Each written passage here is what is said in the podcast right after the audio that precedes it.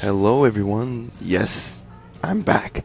Audus Julius Sanchez with another episode of How Can You Have Introverts Really Open Up to You? Or how can you get to an introvert so they can be authentic and open up and just not shy away, don't guard themselves emotionally and so forth, right?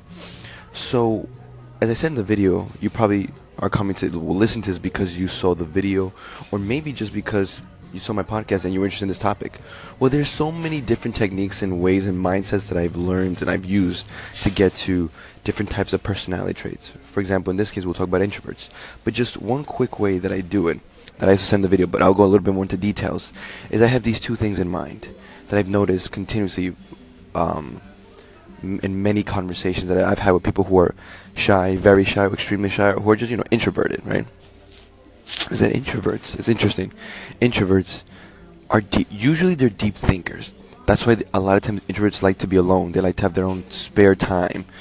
They like to just, you know, be in their rooms or just be quiet because they want to think about, you know, it could be about anything, about life, about their problems, about what, their goals, any anything. They're deep thinkers.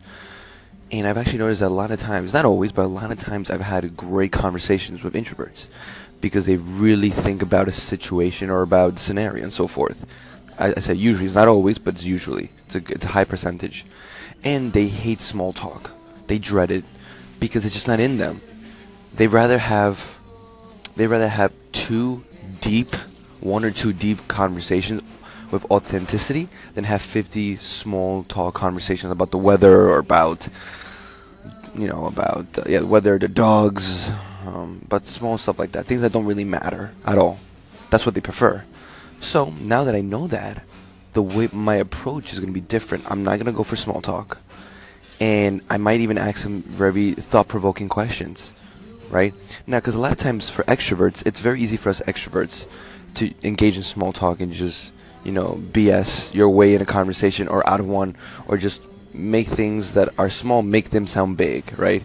A lot of people who are extroverted, who are really well at speaking, who are funny. I'm not saying always, but they're usually good at that. But a lot of times that's fake. It's not real. It's not real life. It's not a real conversation. It's just maybe you being charming. Maybe you just, you know, being witty and smart. But that's it. But they are introverts are usually not like that at all. Myself, I consider myself an extrovert. I Ask yourself, are you an extrovert or an introvert? And you know, you'll see in your conversation, past conversations, how you've dealt with them or how if you engage in small talk or not. Very simple.